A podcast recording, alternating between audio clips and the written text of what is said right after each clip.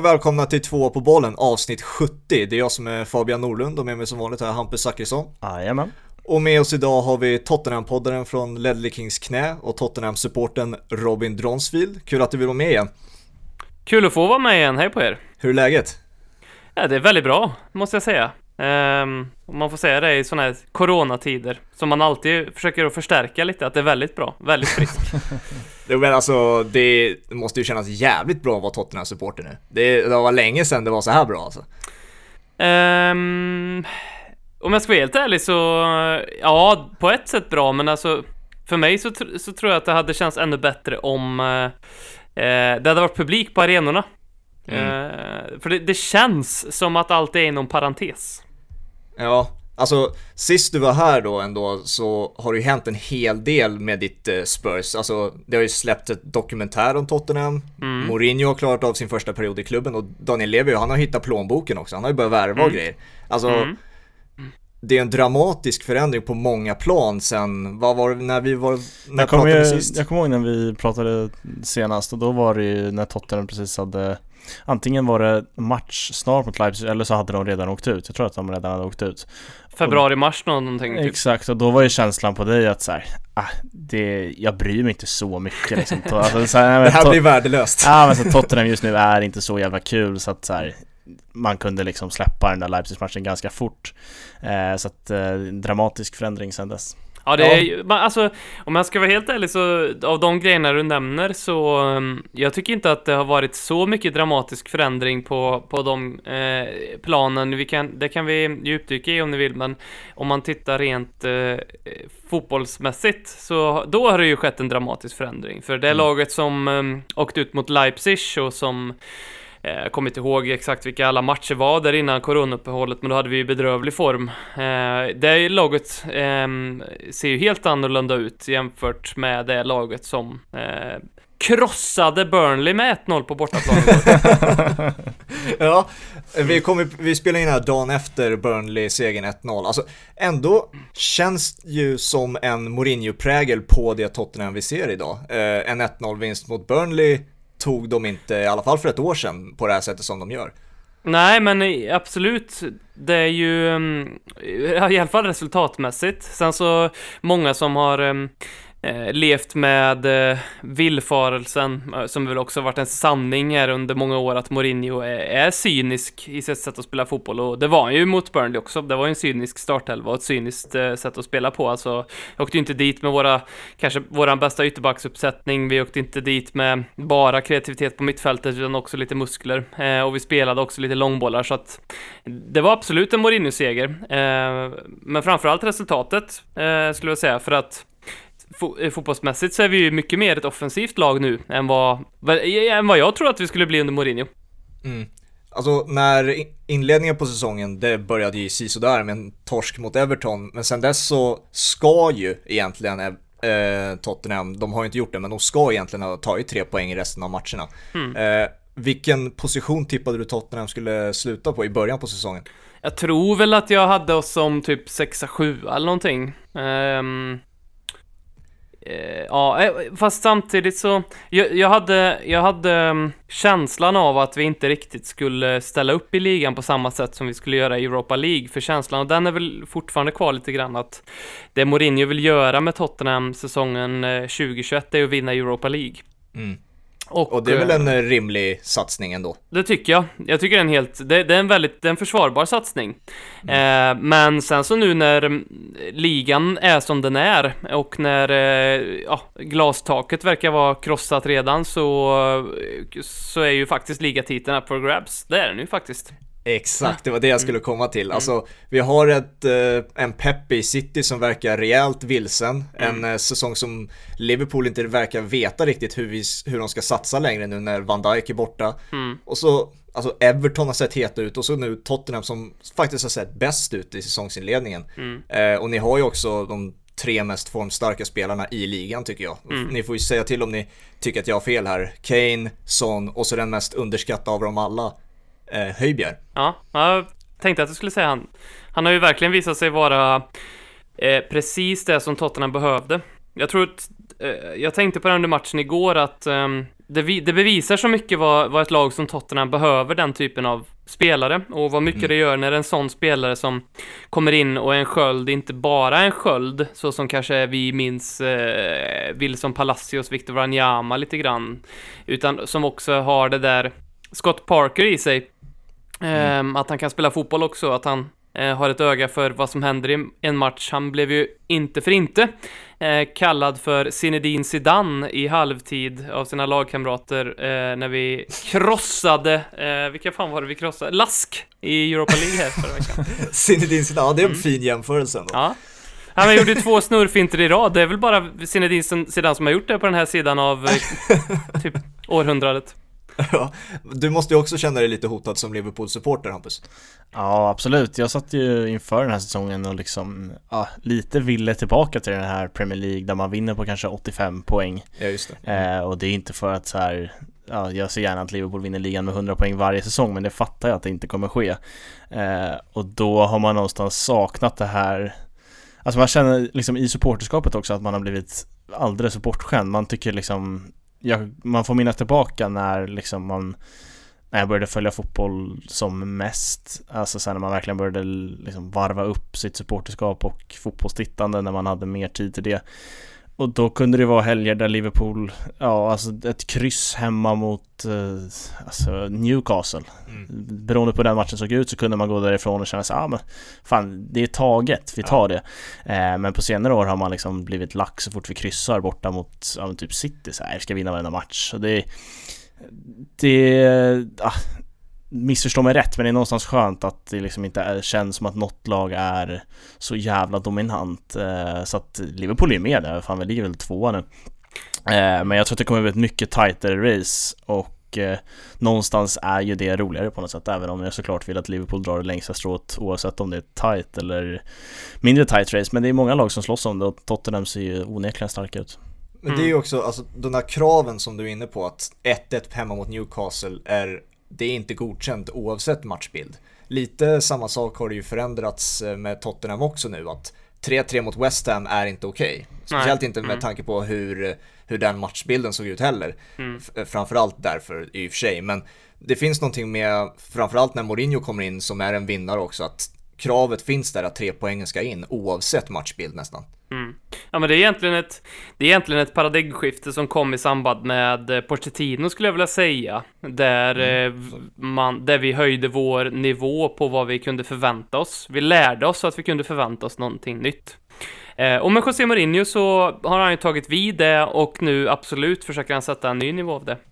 Jag tycker jag är, måste bara säga till Hampus, alltså jag är lite förvånad hur Liverpool, som var så monsterbra och fortfarande, om vi ska vara ärliga, är monsterbra sen, sen den säsongen som ni förlorade Champions League-finalen och till, till, till säsongen därefter och sen också förra säsongen, att, att det ska Att, att det ska bara vara en långtidsskada på Van Dijk och ett dåligt resultat mot Aston Villa som gör att alla tror att nej, Liverpool har inte chans på titeln igen. Det, det känns lite konstigt, tycker jag, för att jag menar, alltså, lägsta nivån måste ju vara så pass hög att Liverpool fortfarande kan, kan, kan vara någon form av titelkandidat, eller till och med nästan titelkandidatfavorit trots de motgångarna. Ja, men ja, verkligen. Jag håller med dig där, för att det känns som att, som du säger, det räckte med en skada och ett, ja, en total genomklappning mot Aston Villa för att folk typ skulle skriva bort Liverpool från liksom titelracet och ja, ta in typ Everton och Aston Villa i den eh, på något sätt. Eh, så att det är klart att, och sen tycker jag att liksom Liverpool och City är ju fortfarande liksom så långt framme i deras processer så att de får liksom benämnas i en klass för sig. Nu, nu har det inte varit så inledande säsongen, och liksom även liksom med det med oss, när City inte ser så där överlägsna ut, ja, men då tycker jag att Liverpool fortfarande är favoriter. Mm. Eh, också med liksom, det snack om att man ska ta in en mittback här till januari kanske. Jag tror att Liverpool kommer klara sig ganska bra med Fabinho och Joe Gomez. Det kommer inte se. Det ska man ha med sig också, att Liverpool har inte liksom, vi har inte spikat igen totalt med Van Dijk på plan heller. Det släpps in mål med eller utan Van Dijk, så att, nej, det, alltså jag håller med dig att det, liksom det här snacket om Liverpool har blivit lite överdrivet, och jag, jag håller Liverpool som favoriter fortfarande faktiskt. Det, det såg inte bra ut mot Sheffield United, men det tror jag att man får liksom leva lite med den här säsongen när det blir en, en hel säsong utan publik, att det kommer inte vara lika lätt att motivera sig hela tiden. Man får inte den där extra boosten av att springa ut när liksom fyrtio tusen välkomnar den, eller femtio tusen kanske är nu för tiden. Eh, liksom, det blir, det blir svårt att motivera sig, och där tror jag att det kanske kommer lite plumpar mer, men det kommer att komma för alla lag, och då står ju Liverpool där fortfarande som det starkaste laget på pappret, så att eh, nej, Liverpool kommer vara med där och eh, ska nog leda liksom, leda leda racet framåt så att säga. Mm. Men oavsett hur dina krav eh, såg ut på Tottenham innan säsongen, du sa sexa sjua, och nu med tanke på oavsett hur det ser ut i Liverpool eller inte, med tanke på inledningen, så måste ju dina krav ha förändrats lite i alla fall, sett till ligaplaceringen i alla fall, Robin. Kanske, jag vet inte, jag har inte tänkt så mycket på det. Det är alltid väldigt svårt att ta eh, Tottenham som titelkandidat som tanke i huvudet. Eh, Så där jag, jag, ärligt, jag ser inte Tottenham som titelkandidaten, om jag ska vara helt ärlig. Så jag förstår ju att man kan måla upp oss som det. Eh, men för mig känns det inte riktigt... Alltså, lite samma sak som att skriva bort eh, Liverpool från ligatiteln, så tycker jag att bara för att vi vinner ett par matcher vi bör vinna. Eh, United, kanske inte vi bör vinna med sex ett, bör vinna då, men vi bör vinna mot det United som, ställer, som, som lag då, och så bör vi vinna mot Burnley och, och så. Eh, så. Så tycker jag det är lite för tidigt att skriva ett sånt titelkandidat. Sen så ser det ju fruktansvärt lovande ut med tanke på vad, vad Bale och, och Kane, nej, eh, Kane och Son verkar kunna hitta på. Mm. Ja, men på tal om Bale då, ska vi ta lite övergångar också då, värvningarna som Tottenham ändå gjorde. Vilken jävla supersommar, och det var jävligt roligt att följa er också på so- sociala medier, Ledley Kings knän. Ni hade väldigt roliga dygn där, ja, hade, Reguilon ja. och Bale kom in där. Ja. Eh, innan dess kom Doherty, Højbjerg, och sen kom Vinicius också på ett, eh, på ett lån tror jag det var, från Benfica. Ja, typ. Eh, eh, vad har hänt med Daniel Levy, och han hittar plånboken? Nej, men jag tror ju att eh, han alltid har haft plånboken nära till hands. Jag tycker, jag tycker det är en felaktig bild att han är snål. Mm. Eller det är inte felaktig bild att han är snål, för det är han. Han är jättesnål. Han är jättesnål. Men det är en felaktig bild att Daniel Levy är återhållsam och eh, drar öronen åt sig när det kommer till att lägga ut pengar på spelare. För att det är ju, alltså det är ju så enkelt som att bara titta eh, historiskt vad vi har spenderat. Eh, vi, förra... sommaren med Lo Celso, Ndombele, Sessegnon och company, så spenderade vi också mycket.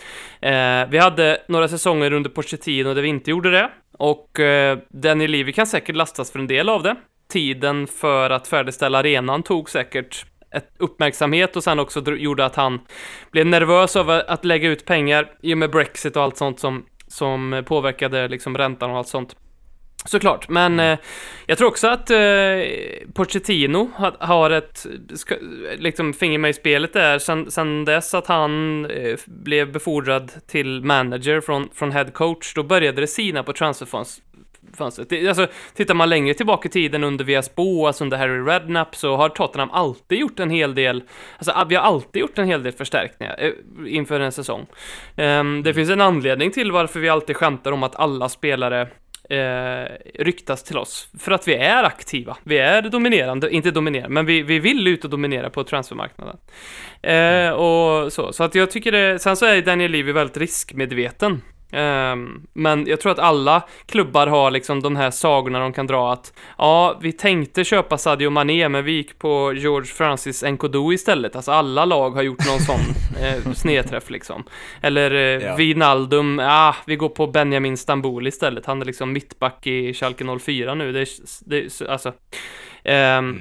Så det, det blir lätt ett narrativ om honom som, eh, som inte stämmer. Han är riskmedveten, han gillar inte att ta risker. Eh, men han kan också splasha ut på, på spelare, det har han gjort många gånger. Eh, så att jag tror att med José Mourinho, som har en liten sån här attityd i början nu i alla fall av sin session i Tottenham, att eh, jag är headcoach, jag, jag kan få ut max av laget om jag får den här typen av spelare, eller jag lämnar er eh, till att bestämma vilka spelare vi behöver ta in eh, och sköta alla de förhandlingarna och så. Pochettino ville ju vara med mer, eh, ville ju öronmärka spelare, ville träffa spelare, ville prata, ville förstå spelare, var, var mycket mer kräsen. Så att det spelade nog in, och det har nog gjort eh, att man har skylt det mycket på Daniel Levy. En av de mest klassiska sådana här, när man liksom står mellan två spelare och, och väljer en av dem och den andra försvinner till något annan, någon annan klubb, är väl liksom, säger man väl fortfarande att Arsenal liksom, ah, man valde att gå på Xhaka istället för att ta Kanté, mm. och sen gick Kanté till Chelsea och vann ligan. Mm. Så att, för mer peng- Xhaka var dyrare än Kanté också. Ja, ah, exakt. Så är det ju. Det, det sker hela tiden, men man förstår ju att det, ah, det är kul att göra narr av. Mm. Men i övrigt tycker jag att uh, man... liksom har liksom fått se Matthew Doherty i ett litet annat ljus. Han var så jävla upphåsad i Wolves. Eh, och det tror jag också, så här, han fick han var ju en av de bättre spelarna där och fick ta mycket liksom mycket utrymme offensivt liksom. Man såg nog förbi bristerna också. Det var liksom mycket poäng i fantasy. Det var ah, det var bara liksom positiva vibbar kring Doherty, men jag tycker att han har haft ganska en ganska tuff start individuellt. Även om Tottenham har sett bra ut, så tycker jag inte Doherty har varit den där Eh, liksom, vad säger man, alltså, liksom det här inskjutet man kanske hade för, eller jag hade förväntat mig, och det, det tror jag vid närmare eftertanke har att man liksom hade fått en fel bild av vem Matthew Doherty är. Mm. Det är liksom en irländsk, alltså, ganska trubbig högerback ändå, som hade, som hade gjort några bra säsonger i Wolves. Mm. Jag vet inte vad du tycker om Matthew Dohertys inledning i Tottenham och vad du har för bild av honom. eh, Ja, nej, jag tycker dockan som vi kallar han då. Ja, jag tycker definitivt att han har han har levt upp till mina förväntningar. Jag hade också jag hade ganska liksom låga förväntningar på honom, för det bilden jag hade av honom, jag tyckte det var en märklig värvning. Jag tror att det är fel att titta på den värvningen som att det var att vi ville på något sätt Eh, förstärka den positionen. Jag tror snarare det handlar om att bredda den positionen. Eh, Och jag tycker att det är väldigt klokt gjort, för att eh, Sergio Aurier och Matt Doherty är liksom kompetenta högerbackar eh, för ett Premier League-lag, så länge ingen av dem är första val och måste spela typ femtio plus matcher på en säsong. Eh, för när, när Sergio Aurier gör det, eh, och antagligen också Matt Doherty, då begår de en rad eh, misstag, och de flesta där bak, och då... Då är de då ett första val, då, då, då blir det en helt annan typ av rubrik. Nu kan man, nu kan man rotera lite på dem. Tyckte det var en superklok värvning, och jag tror att det kommer vara nyttigt. Men jag tror inte man ska förvänta sig att det är liksom Daniel Alves eh, som vi har värvat. eh. Nej, men exakt, det är där jag landar också, alltså, jag tycker det är en jättebra värvning. Och det tycker jag framförallt eftersom att jag tycker att Sergio Aurier har blivit en bättre en bättre spelare av det. Mm. Uh, nu har det ju gått liksom väldigt få matcher på säsongen, så sett till hela säsongen, och Sergio Aurier är ju en ojämn spelare, uh, i alla fall hittills i sin karriär, och det vet vi om. Men jag tycker att han, han har lyft sig, och det, det är kul att se, för att han har otroligt hög högsta nivå Aurier, men han får ju alltid de där dipparna. Mm. Och uh, jag förstår Mourinho, som man säger i uh, dokumentären, att han är, han är rädd för att Aurier kan ge bort någon jävla skitstraff med var. Jag tycker ofta Aurier hamnar i, i skottgluggen när det kommer en jävla idiotstraff från var. Mm.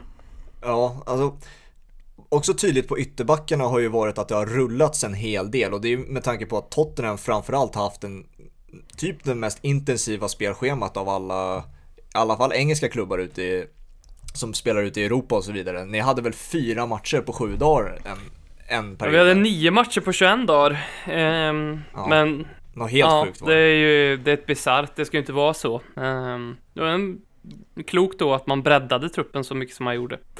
Ehm, ja. Det har ju det har ju visat sig löna sig. Det var väl en av de första grejerna som som jag alltid gjorde när jag spelade Football Manager, att jag såg till att det fanns två spelare som var kompetenta på varje position. Ehm, och det var väl typ det José Mourinho eh, önskade sig också och fick.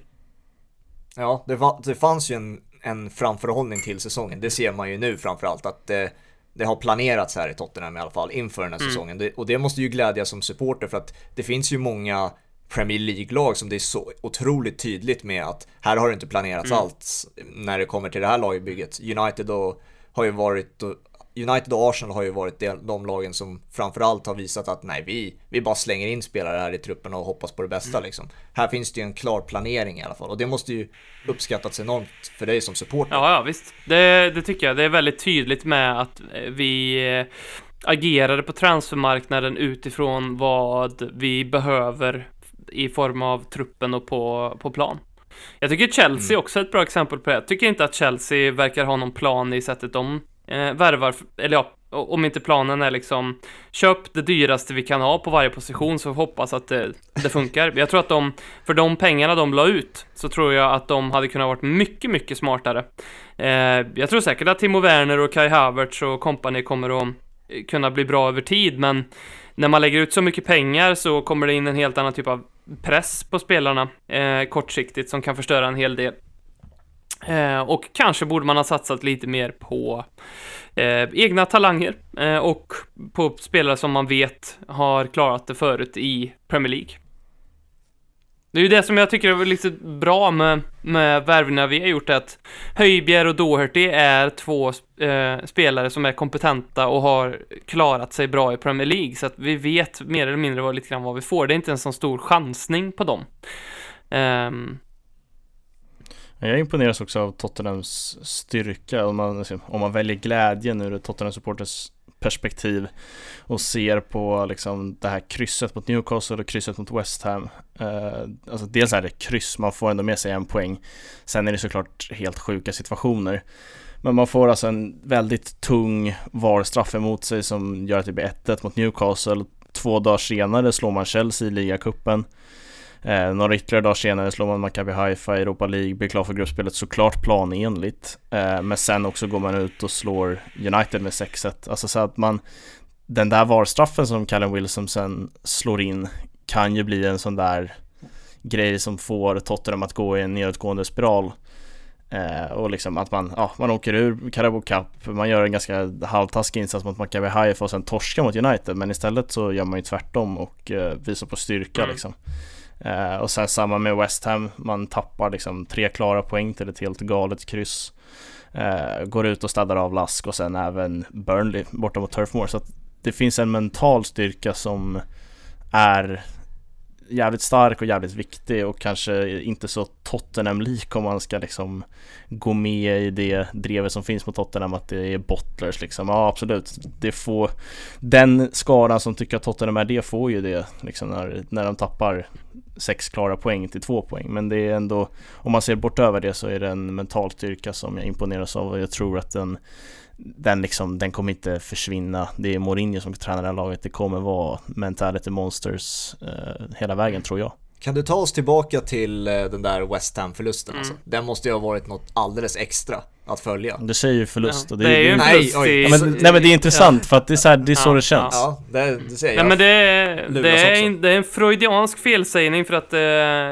det, det finns ju substans i att det kändes ju som en förlust. Det är ju mycket sämre att tappa tre noll till tre tre på hemmaplan på åtta minuter än vad det är att torska sex ett eh, i en hel match som Old Tra- på United gjorde på Old Trafford mot oss, eh, mm. tycker jag. Det var ju super, super eh, tungt. Eh, men det, jag, det du säger, Hampus, är ju så bra och viktigt med karaktärsstyrkan, och det är ju Mourinho som man får, från, får, får ge det till.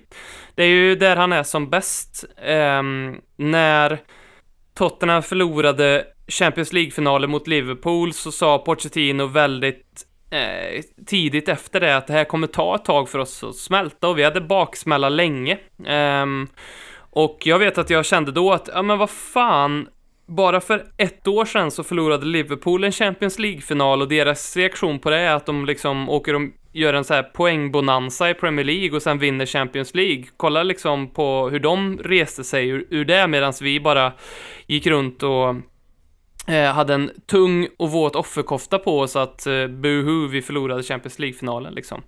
Eh, och det är ju alla som har hört eh, When We Were Kings med Eh, Erik Niva och Håkan Andreasson när de pratar om eh, Porto.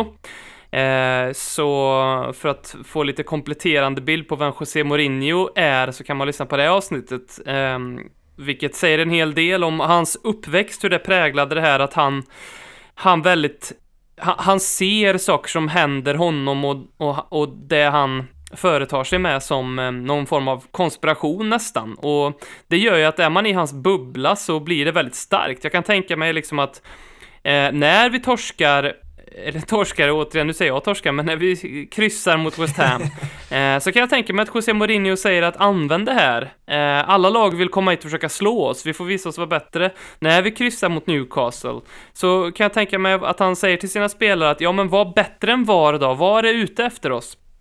Eh, han bygger liksom mm. den här konspirationen, för det är så han ser på världen, att allting försöker motarbeta honom hela tiden, och det är så han har blivit stark, och det är så han har gjort med tidigare lag också. Eh, och det är också det som antagligen kommer bli hans fall här längre fram, när spelarna slutar tro på han eh, mm. om någon säsong eller två. Ja, eh, var mycket där, men jag tänker att Mourinhos analys av Tottenham i dokumentären, som jag tror de flesta som lyssnar på det här har sett, och jag tänker att vi kunde ta dokumentären lite grann lite senare, men det han säger mest om Tottenham och truppen är ju att han, är, att han tycker att truppen är för snäll. Mm. Det säger han otroligt många gånger genom dokumentären. Mm. Först och främst, håller du med om den bilden av truppen då och att den har förändrats nu? Ja, definitivt. Den har ju tuffat till sig. Sen så tror jag inte att... Mm. Jag tror att hade det varit en kamera eh, på Pochettinos tid i Tottenham, och framförallt första tid, så kanske han hade sagt typ samma sak. För jag tror att det är en ganska...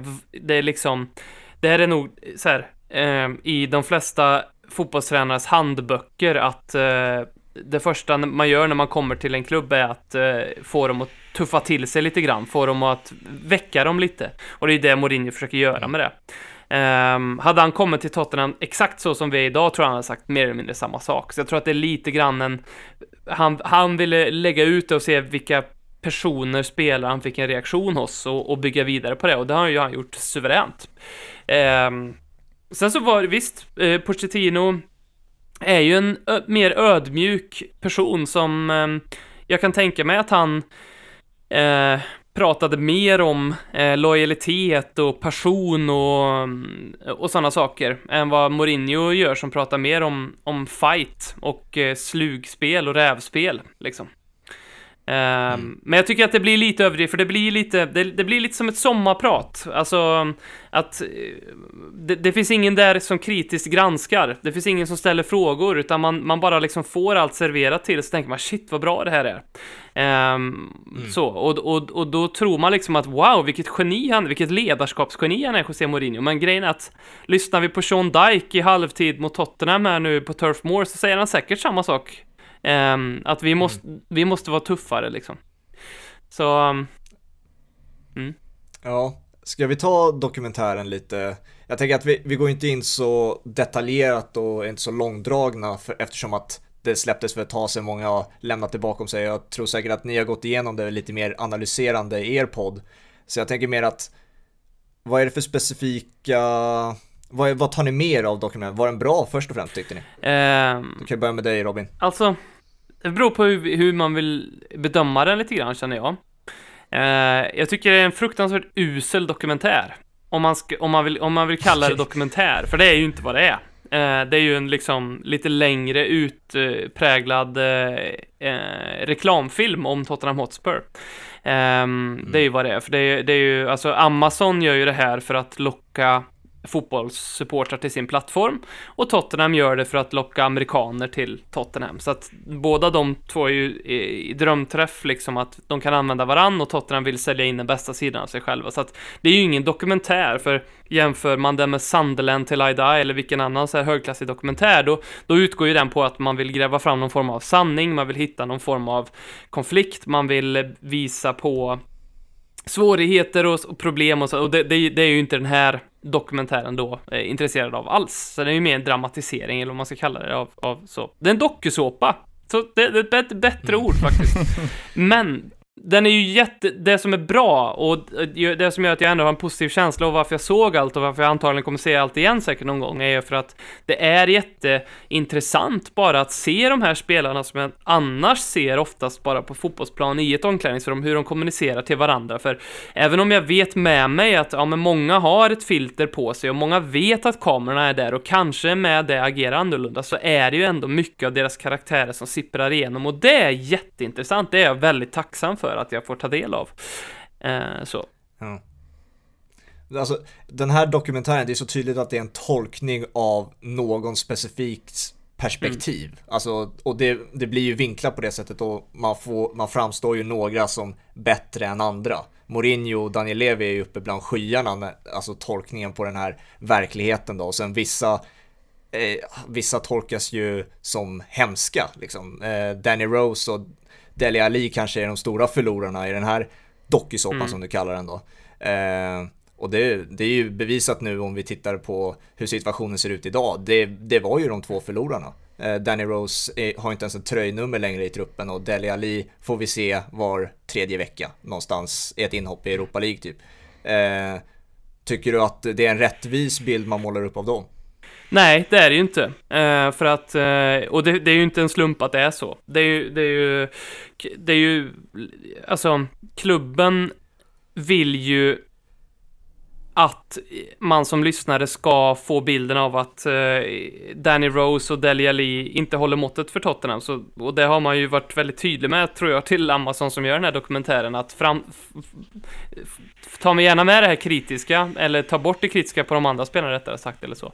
Jag snurrar in mig lite med det jag menar är att Um, det är inte en slump att Danny Rose porträtteras som det gör. Det är inte Harry Kane som porträtteras som man gör. Det är inte Heung-min Son som gör det. Det är inte Hugo Lloris som gör det. Utan det är ju han och, och, och Dele Alli främst som, mm. som är the bad guys. Och det är ju överlag liksom en väldigt bekväm dokumentär. För det, det kommer ingen kritik. Och, och det är väl det här som är någonstans av den, det är lite mer turbulenta eh, i det.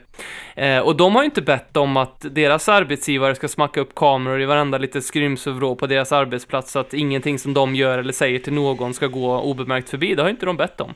Eh, så så att jag tycker inte man kan lasta dem för. Jag tycker det är hemskt hur Danny Rose porträtteras faktiskt, även om för, för det, det lilla komprimerade man får se eh, blir ju vinklat som att man tycker det är sämre om honom. Uh, han mm. har ju blivit en meme med det här med Any News on Milan liksom. Och det har inte han bett om.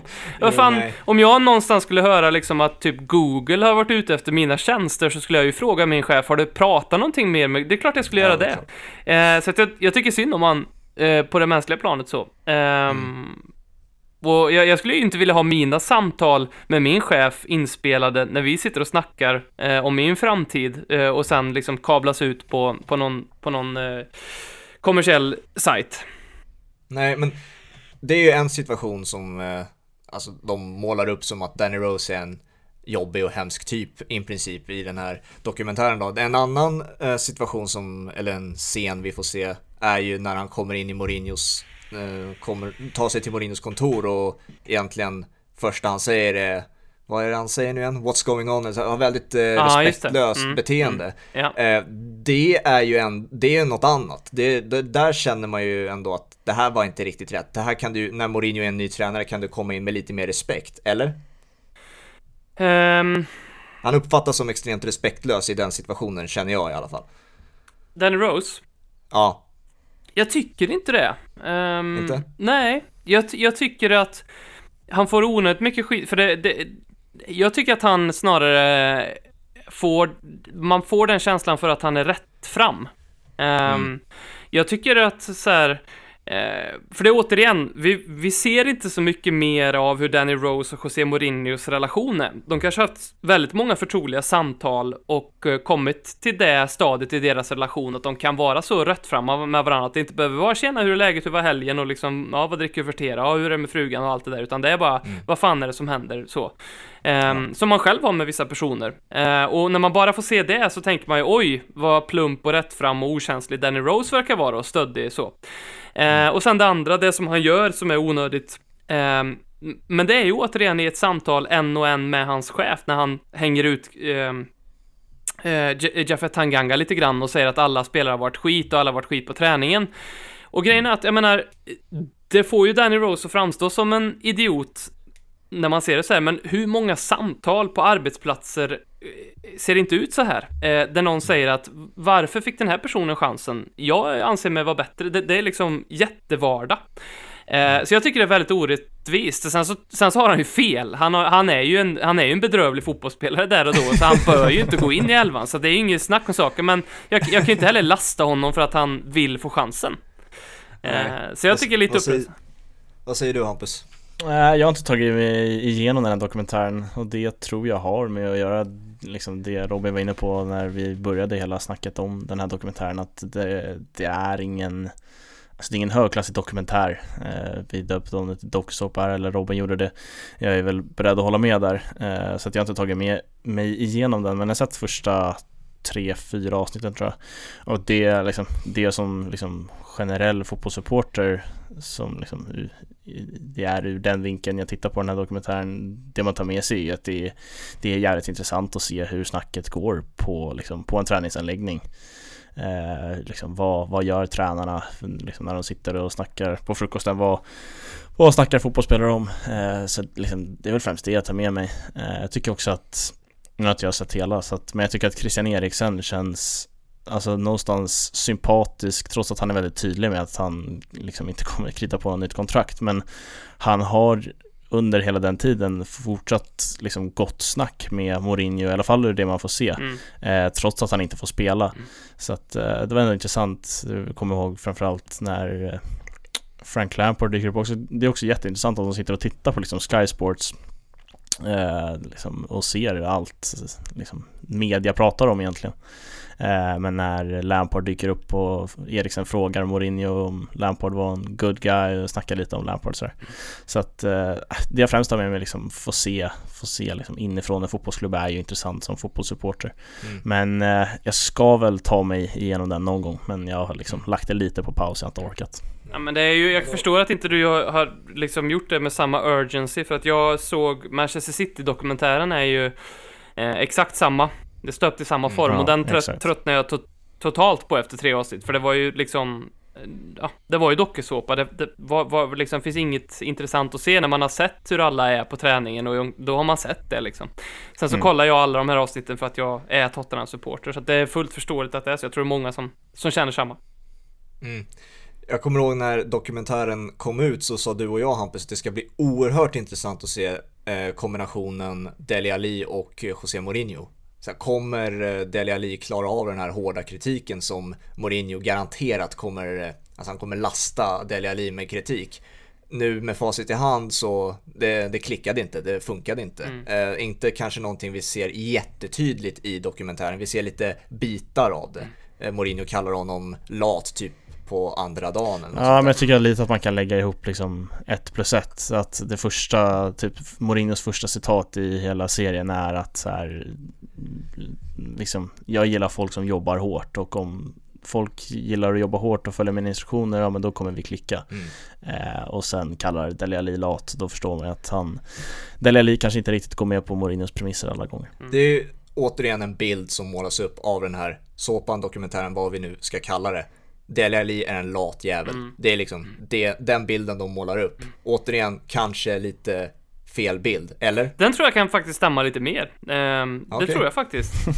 det, det är nog inte bara något som man målas upp, utan det, det, det blir nog den färgen på tavlan för att det var de färgerna som var tillgängliga, om du förstår vad jag menar. Mm. Ehm, jag tror det är någonting som har hänt med Dele Alli, och ähm, ändra om det är att han äh, pikade för snabbt. Äh, att han Att han slog i sitt glastak, eh, skadorna han har haft, eh, svårt att säga, eh, att han började hänga med James Madison och tyckte att det var viktigare att f- smacka ut en snygg Instagram-bild än att prestera borta mot West Ham i Premier League. Ja, eh, det är mycket möjligt, det är nog en rad faktorer. Jag tror att José Mourinho, eh, det här är nog en liten sån sak som om, alltså om man tittar på Eh, de spelare som José Mourinho har hamnat i clinch med sedan han kom till Tottenham, så de tydligaste är ju Dele Alli och eh, Tanguy Ndombele.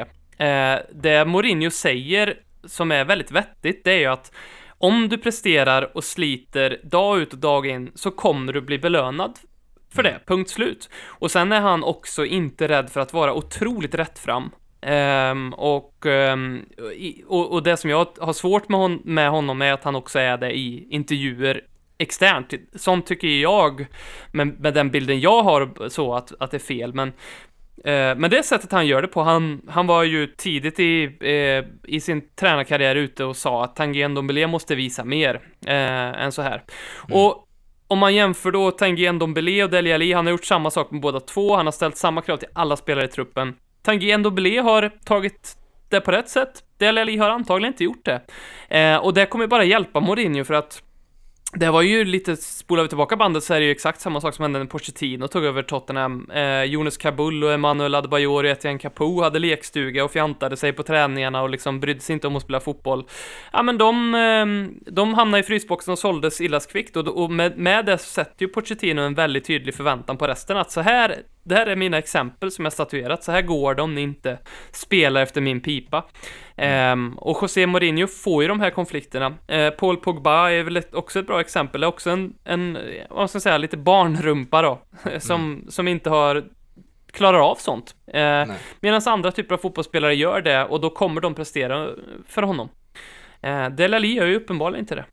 Nej, så vad tycker du om det då, att Dele Alli lämnas utanför? Det, alltså att han är fel person för Mourinho, det är ju helt klart. Men spelmässigt har han ju, har han ju någonting att tillföra ändå, trots allt. Det är ju en Premier League-klassspelare ändå. Ja. Eh, känns ju ändå fel att han inte ens får en bänkplats. Ja, det gör det. Det känns inte bra. Jag, han, han är ju...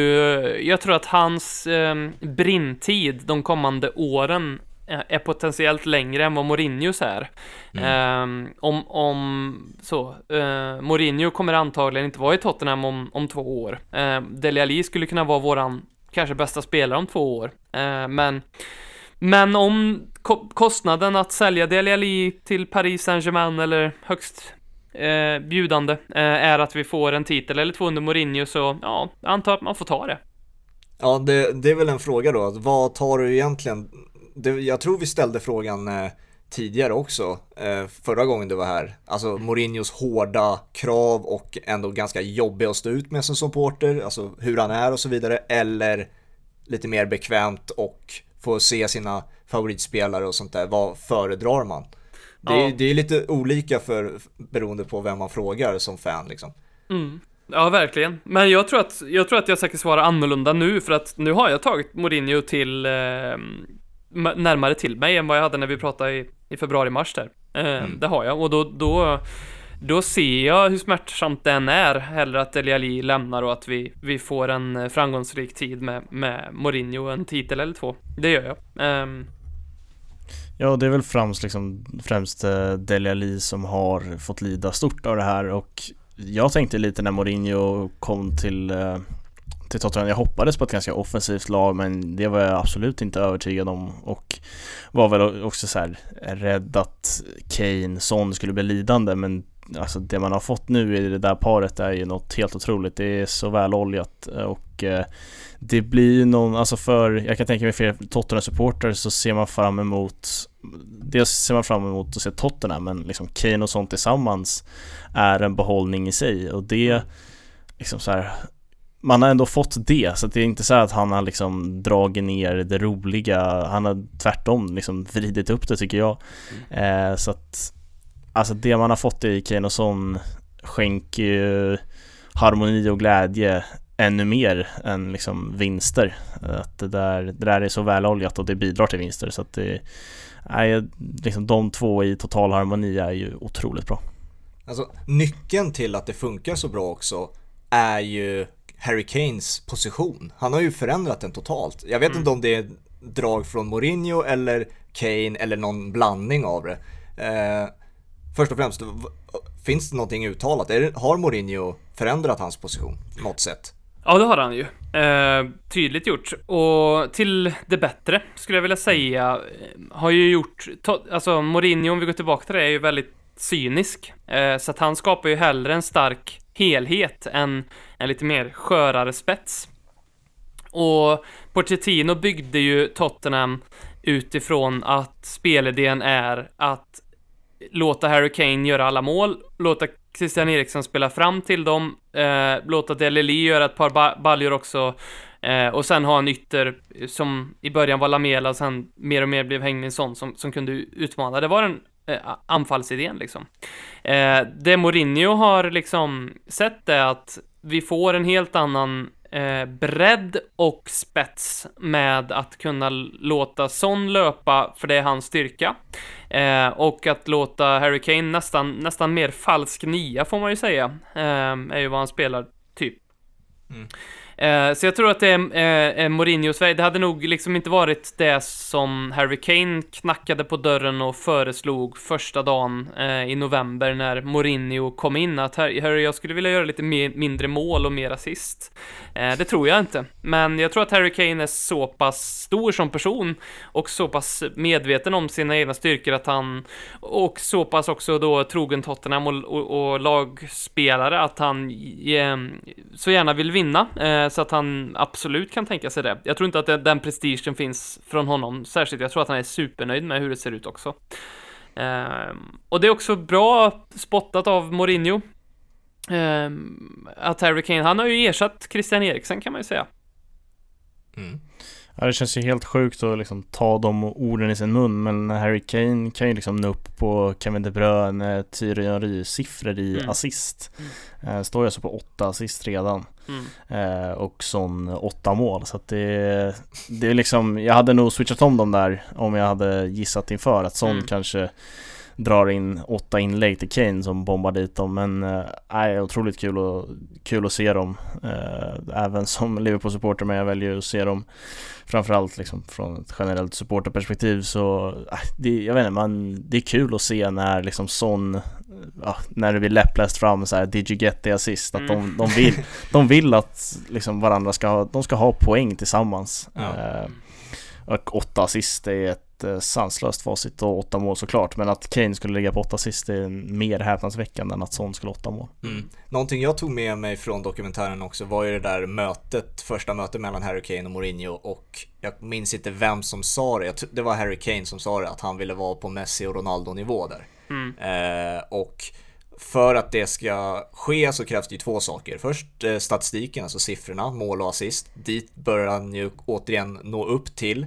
Eh, men sen är det också troféerna då. Mm. Och eh, med Mourinho så tänk, tänker man ju det kan ju vara en bra blandning och man kan komma snäppet närmare. Men nu börjar det faktiskt bli realistiskt också. Säg en Europa League och ja, vi tror kanske inte på en Premier League-titel riktigt än då.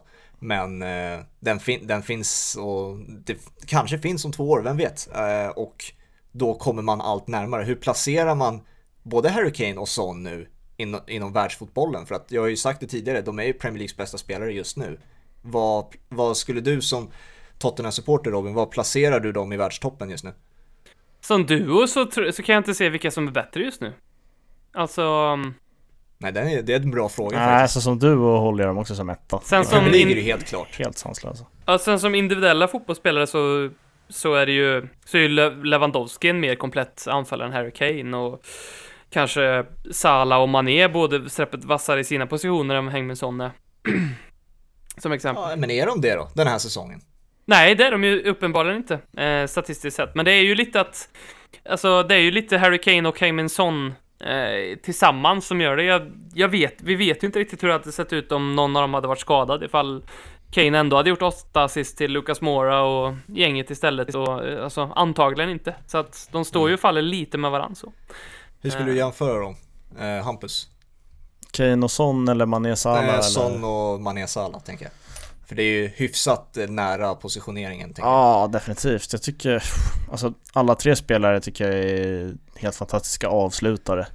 Eh, det är jättesvårt. Alltså, Salah och Mané håller jag väl som kanske mer liksom klara ja, ytterforwards. Folk vill få dem till forwards, men jag ser dem fortfarande som väldigt mycket yttrar som viker in. Eh, jag tycker att Son... De är ruggigt lika, men jag tycker Son är en bättre avslutare. Alltså, jag tror också statistiskt att Salah och Mané kanske bränner mer chanser. Mm. eh, Son gör bevisligen fler mål. eh, Sen kanske Salah och Mané på egen hand kan göra lite mer, tror jag. Ja. Det är väl där liksom man håller dem som individuellt bättre än Son fortfarande. Mm. För att man ser att på egen hand så kan de göra mer med, med bollen. Men eh, Sons eh, utveckling är fantastisk, och liksom han kommer ju med, med en jävla dundersäsong, vilket han ser ut att gå mot, väldigt mycket kvar, fotboll kvar att spela, men det tror jag bara är till fördel för Son. Han, han ser ruggigt stark ut, så kommer han ju nämnas bland Mané och Salah i klass liksom. Mm. Mm. Och det sjuka, alltså nu när vi har pratat Kane, Son, vi har nämnt eh, Højbjerg och några till, vi har inte nämnt Gareth Bale.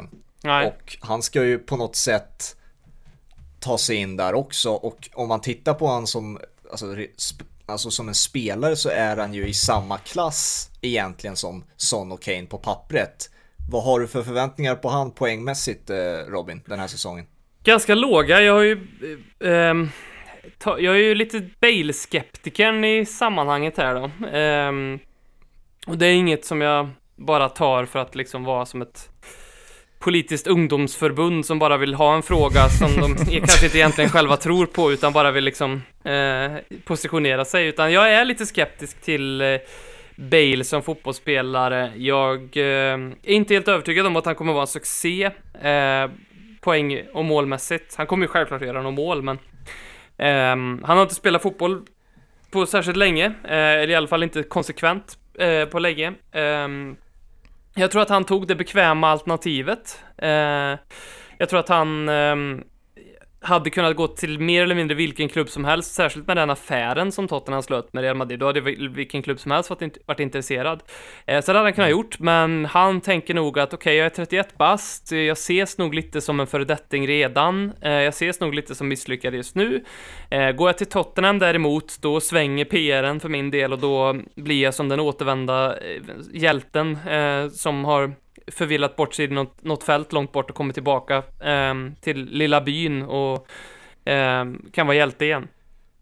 Mm. Eh, så jag tror att han, han tog ett bekvämt val. Med det sagt så var det ju för Tottenham ett otroligt tacksamt eh, en tacksam spelare att få på sina, på, i, i truppen, för det är ju det är en boost för samtliga, och man vet ju att höjden finns där. Eh, så att kan man lockas fram den, så är det ju en superdeal, och, och jag menar, vi har inte pungat ut så mycket pengar heller på den, eh, mer än hans lön då, eh, mm. så att eh, men jag är skeptisk, för att jag, jag tror att han är lite fat and happy. Jag tror att han kommer tillbaka och är lite liksom li, ja, men han, han har fått en del av belöningen redan i att han har liksom fått eh, fansens kärlek eh, och, och är en, en hjälte i omklädningsrummet.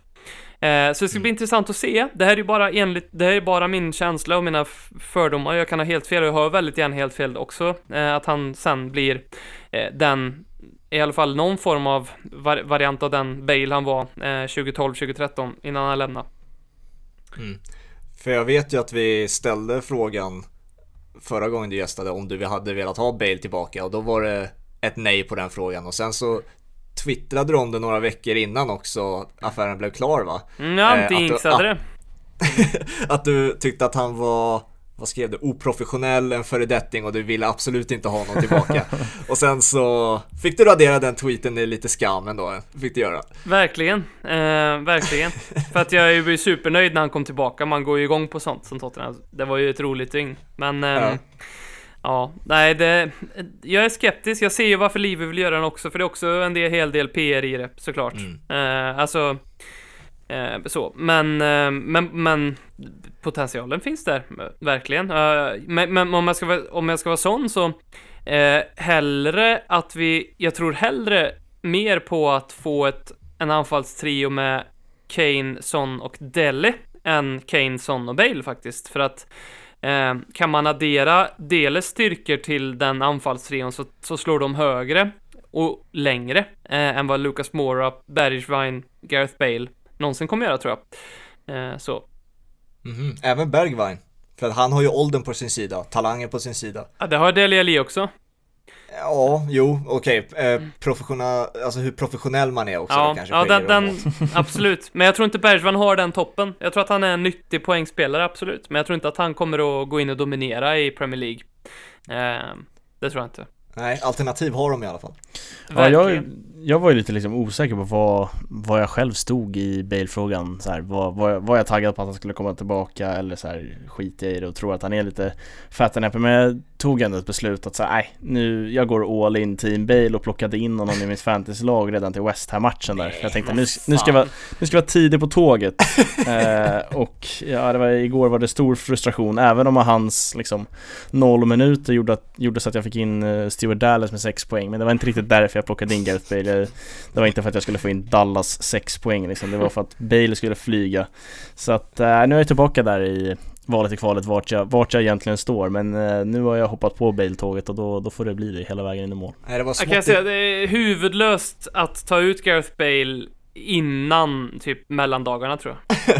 Ja, jag vill bara hålla med. Det, det är mycket möjligt. Det, jag känner ju att man har tagit lite snedsteg nu, men eh, nej, än tänker jag fan inte backa. Det var smått mm. irriterande att se honom jogga runt där som en liten, alltså, vad fan, han bara, var han ens ett alternativ? Var han ens på väg in? Han bara stod där och joggade, stretchade lite i sin stora jacka och sen så satte han sig ner antagligen. Men, alltså, ja, men det här ska man, inte und- alltså, man ska inte underskatta det här att all- han har ju ett jätterykte och det finns ju inte en enda försvarsspelare i Premier League som inte skulle bli obekväm om de skulle möta Gareth Bale. Mm. Och nu, Mourinho är ju liksom mindgame-mannen nummer ett, så att han vet ju det här.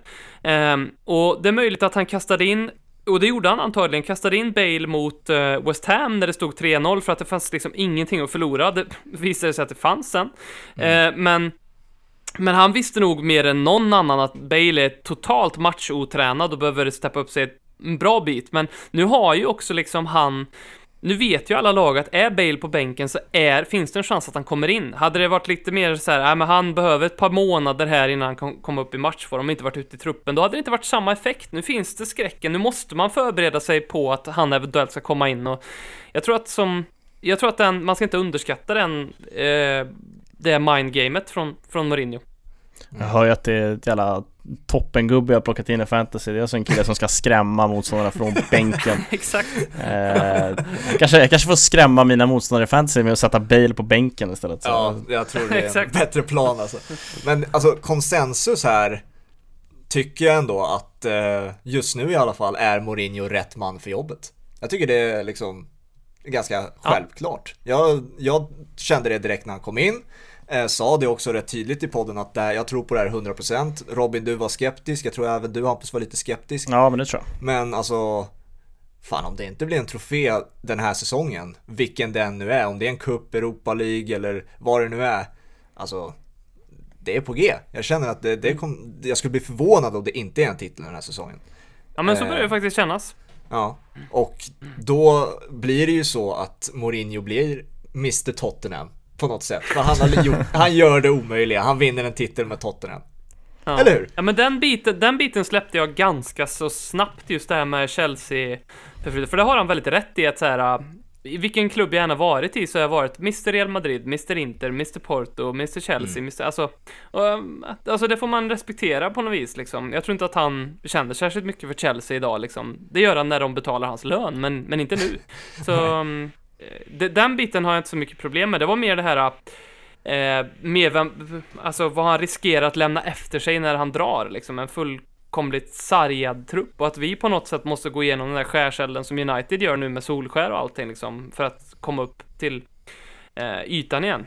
mm. Skillnaden här är ju att bredden av kvalitet är mycket bredare alltså, än vad den var i United när han lämnade. Alltså, här, här, även om det skulle gå åt helvete nu och några månader framåt, alltså spelarna är kvar och det, det är världsklassspelare, många av dem. Mm. Så var det mm. inte i United.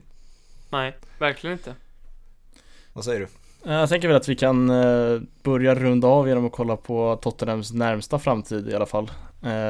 Det är mm. två mäktiga bortamatcher i Europa League mot Royal Antwerpen och Ludogorets Razgrad. Royal Antwerpen närmast här. Det blir ju imorgon mm. när det här släpps, i över imorgon när vi spelar in. Men sen är det Brighton, West Bromwich-liga, men sen kommer ju en match jag tänker att vi kan liksom kort blicka framåt mot, eh, det är ju Manchester City hemma, och visst fan känns det mm. som att det liksom oddsmässigt kan bli rätt liksom tight inför den matchen, och jag tror att det kan bli en rätt tight match där Tottenham, alltså Tottenham kommer aldrig tjugo tjugo vara favoriter mot Manchester City, det tänker jag inte gå med på, men att så här, de kommer nog känna starkare formmässigt. Det är mycket möjligt att jag kommer slås av den känslan inför den matchen. Och det är, jag ser fram emot den matchen redan nu när man kollar det schemat. Jag säger det redan nu, det är tre poäng för Tottenham. Ingen, alltså det, är, det är liksom det är, det är ändå stick ut taket. Nej, det är klappat och klart. Det är Mourinho Pep, Pep alltså han är vilsen, Mourinho alltså han är självklar i det han gör. Det är tre poäng för Tottenham. Vad säger du, Robin? Nej, det, det, så luttrad är man nog ändå som Tottenham-supporter, så att det, det känner jag, det håller jag med nog med mer med Hampus med, att det, det, jag, skulle all, jag, jag kan inte jag kan, jag kan knappt sätta Tottenham som favoriter mot Burnley på Turf Moor, då tror jag att liksom, jag inte kan sätta som favorit, men det har väldigt mycket med, med, med, med ja, min cynism att göra med Tottenham. eh, men ja, igenom. Det är ju ganska bekvämt att möta Brighton och West Brom, känns det faktiskt. För även om Brighton har varit en jättepositiv överraskning, för han var charmig de med. Mm. Det är väl problemet för Brighton att de är jävligt charmiga, men de tar ju inte tillräckligt många poäng. De nej, liksom kryssar nej. igår mot West Bromwich och sådär. Mm. Gamla gode Graham, han kämpar på. Ja, men jag tror att det, det, det där blir nog bra. Men som du säger, känns det rätt, alltså, känns rätt tryggt på förhand att möta Brighton. De, de är frejdiga och trevliga, absolut. Men de är inte tillräckligt starka liksom, just nu att ta, ta poäng. Och jag liksom, tycker inte att de ska ta ens en poäng av Tottenham. Det ska, det ska vara seger där liksom. Okej, om vi ska tippa så här då, som avslutning. Hur många troféer vinner Tottenham den här säsongen? Nej, men det, det känns som jag kan jag kan tippa en, en trofé. Och jag tror det blir Europa League. Jag har uh-huh. haft den känslan länge. Um, och det brukar alltid slå fel. Så att jag borde inte ha, men jag kan inte släppa den. Jag säger två. En kupp alltså, på Europa League. Jag säger ju max en. Det har varit väldigt uh, gulligt och trevligt kring Tottenham. Men alltså så här, det, är, det är Tottenham Hotspur. Det, det, där, det får vi inte glömma liksom. Så det blir ju max en. Men med det sagt så, så här, det känns... Om man nu ska hålla på och tippa kring hur många titlar ett lag tar efter sju eller sex omgångar eller vad vi har spelat, så känns det ju jävligt bra för Tottenhams del. Mm. Men det blir max en. Men det absolut kommer de vara med och slåss. Så det, jag håller med Robin om att liksom Europa League, det känns som att Mourinho Mourinho gillar att vinna den. Mm. Eh, och framförallt att göra det nu med Tottenham. Hade, hade, liksom, han kommer satsa mot det. Eh, så att eh, maxen. Men eh, det känns eh, för Tottenhams del, för att titta på titlar, så ser det ju onekligen bra ut om man nu ska göra något sånt efter sex sju matcher. Mm. Ska vi knyta upp säcken där helt enkelt? Eh, Robin, stort tack att du ville vara med. Tack själva. Eh, så ska du också berätta för alla som lyssnar var vi kan hitta dig på sociala medier och sådär. Uh, ja, egentligen så tycker jag Ledley Kings knä personligen är inte super um, aktiv, så sök upp Ledley Kings knä, tror jag. Det blir ju roligare. Um, Alltid kul.